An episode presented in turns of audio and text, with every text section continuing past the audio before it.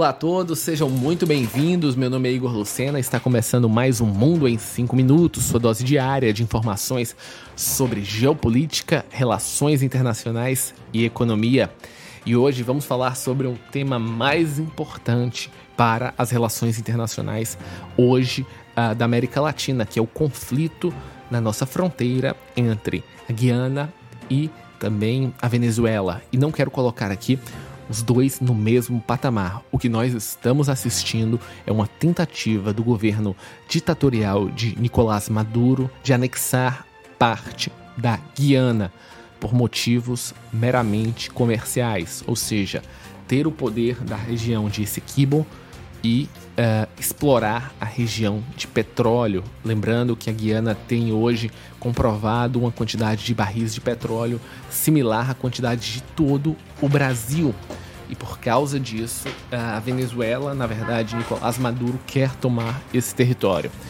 E a situação está se tornando bastante complexa, porque aumentam as tropas militares não só uh, da Venezuela na região, mas também o governo brasileiro aumenta sua posição de defesa, lembrando que para passar para a Guiana seria necessário entrar em território brasileiro e ao mesmo tempo é, exercícios militares entre as forças de defesa da Guiana e o Comando Sul dos Estados Unidos são realizados, mostrando claramente que os americanos não vão aceitar uma invasão uh, na América Latina e uma disputa territorial como estamos assistindo na região uh, do leste da Europa com, com a Rússia e a Ucrânia.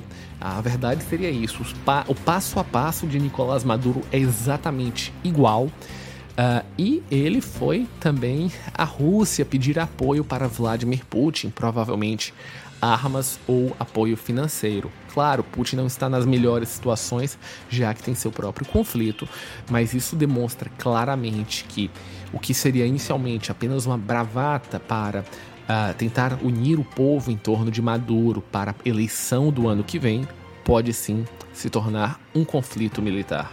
E isso já deixa o governo brasileiro em alerta, isso porque um conflito dentro da nossa região tornaria o governo brasileiro extremamente prejudicado e o presidente Lula teria que reagir à altura, não só uh, condenando o ataque, mas renegando Nicolás Maduro, que é um aliado histórico. Aparentemente, o presidente Lula vem de, dizendo a interlocutores que uh, racharia politicamente com Maduro caso uh, houvesse uma invasão. E dentro do parlamento brasileiro, as visões é de que uma invasão dentro da região desestabilizaria a América Latina e principalmente poderia ter vítimas na região norte do Brasil, o que faria com que o Brasil toma, tivesse que tomar, e os militares brasileiros, uma atitude clara e até mesmo radical com o uso de forças armadas para defender a entrada do nosso território e, dependendo do caso, defender até mesmo o território da Guiana. Uh, os Estados Unidos entrariam juntamente com os ingleses dentro do conflito.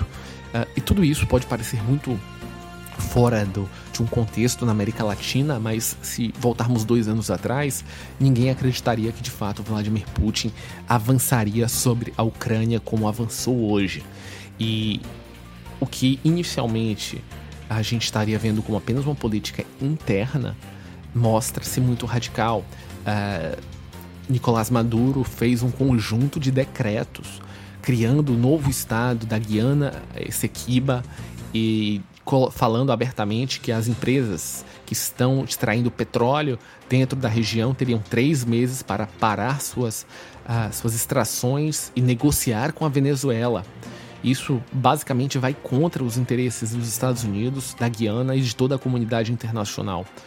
E esse tipo de ameaça que a Venezuela está fazendo não é mais só para a soberania da Guiana, mas para toda a comunidade internacional.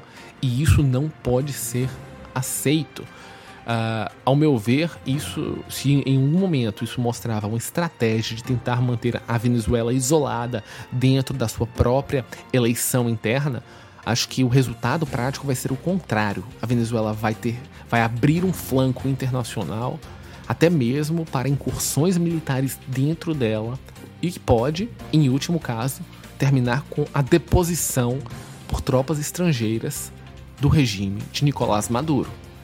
Então vamos acompanhar o que de fato o Brasil vai fazer e o que de fato o mundo vai fazer com esse tipo de radicalismo no nosso quintal. E a gente encerra e voltamos próxima semana. Até mais. Tchau, tchau.